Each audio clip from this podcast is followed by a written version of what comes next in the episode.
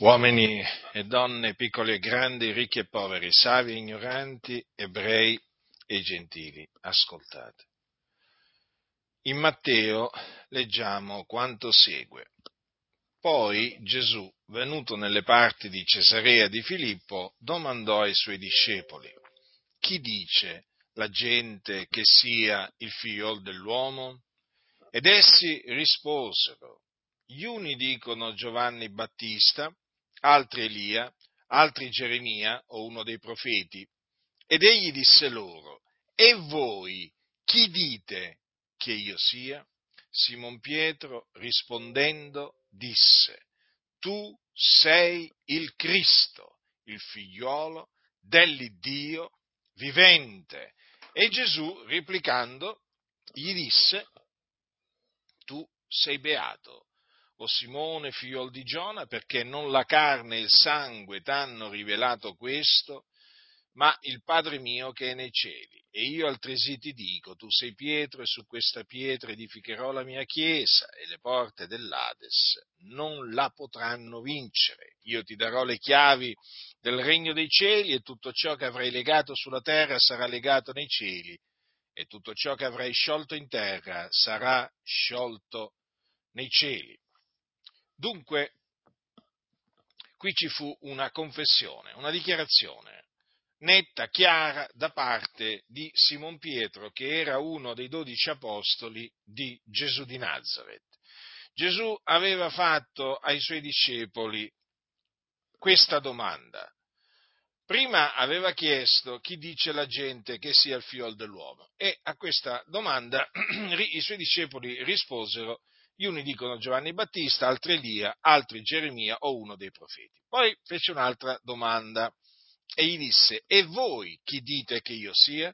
Ecco, a questa domanda Simon Pietro rispose, tu sei il Cristo, il figliol dell'Iddio vivente. E come abbiamo visto, Gesù replicando lo dichiarò beato, nel senso felice. Eh, perché? Perché ciò che aveva eh, proclamato eh, Pietro lo aveva potuto fare eh, grazie a una eh, rivelazione eh, che gli era stata concessa da Dio Padre. Dunque la dichiarazione che fece Simon Pietro è verità. Gesù è il Cristo, il figliolo dell'Iddio vivente.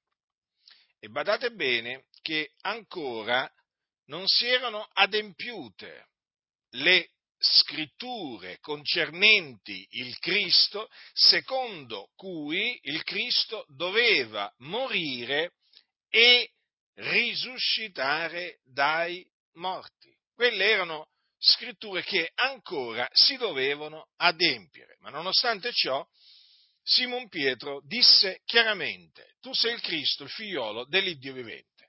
Ora, quali erano queste scritture che si dovevano ancora adempiere e che concernevano il Cristo?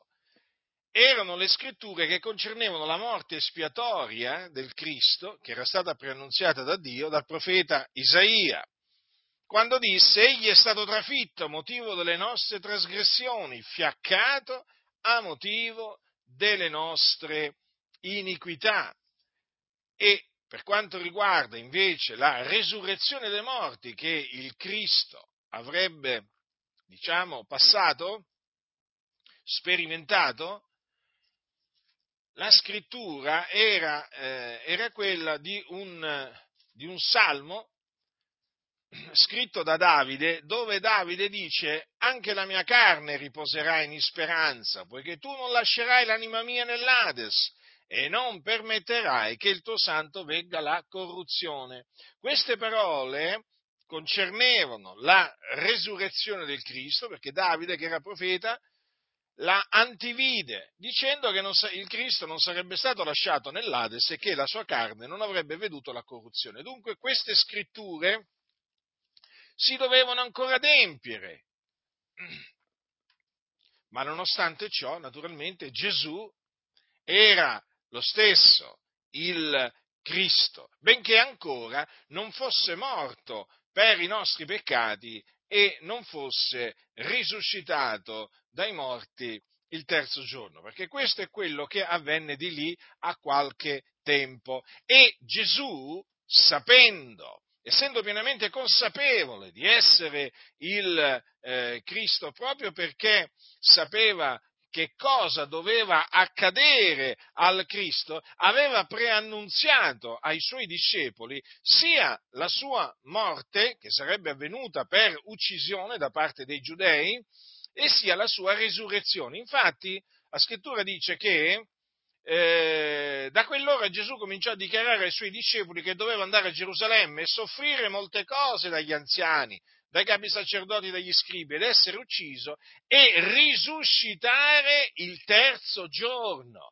In un altro punto c'è scritto che, come essi percorrevano insieme la Galilea, Gesù disse loro, il figlio dell'uomo sta per essere dato nelle mani degli uomini e lo uccideranno e al terzo giorno risusciterà. Vedete dunque come Gesù di Nazareth sapeva di essere il Cristo e quindi sapeva quello che lo attendeva, perché il Dio aveva innanzi determinato che il Cristo doveva morire e risuscitare.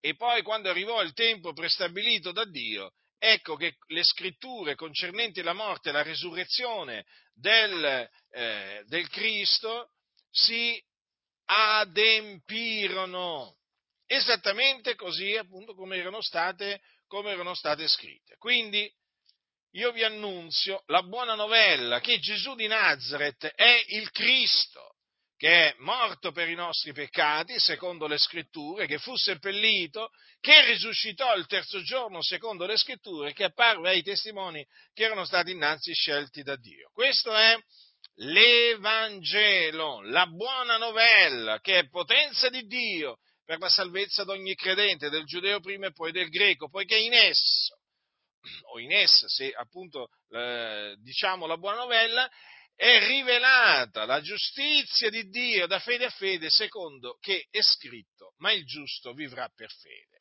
Per cui, credendo nell'Evangelo, sappiate questo, sarete salvati. Sarete salvati dai vostri peccati, perché ora ne siete schiavi. Sarete giustificati.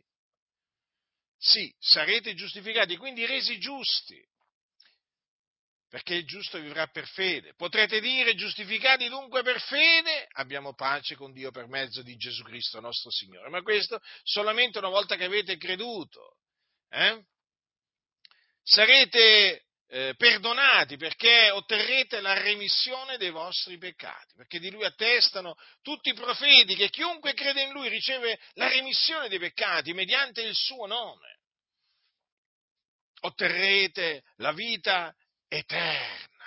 Considerate questo, otterrete la vita eterna credendo nel Vangelo, perché è scritto che chi crede nel figliolo ha vita eterna e quindi scamperete alle fiamme dell'inferno dove siete diretti. Sì, perché voi, in quanto peccatori, schiavi del peccato, l'ira di Dio è sopra di voi e siete diretti all'inferno, perché siete sulla via della perdizione. Ecco perché vi esorto a ravvedervi, a credere nell'Evangelo, perché è solamente credendo nell'Evangelo che potete essere salvati, giustificati, perdonati, santificati, riconciliati con Dio e scampare al fuoco dell'inferno. L'Evangelo, sappiate questo, è, ve l'ho già detto, ma eh, ve lo ripeto, potenza di Dio per la salvezza di ogni credente. Non c'è un messaggio eh, diciamo, eh, alternativo eh, o diciamo in aggiunta all'Evangelo mediante il quale, o oltre all'Evangelo, mediante il quale voi potete essere salvati. Non ce n'è uno. Non ce n'è uno, perché non c'è un altro Salvatore. Gesù, il Cristo, è il Salvatore del mondo. È Lui che Dio Padre ha mandato nel mondo per salvare il mondo oltre a Lui, fuori di Lui, non c'è Salvatore. è scritto in nessun altro è la salvezza, perché non v'è sotto il cielo alcun altro nome che sia stato dato agli uomini per il quale noi abbiamo ad essere salvati.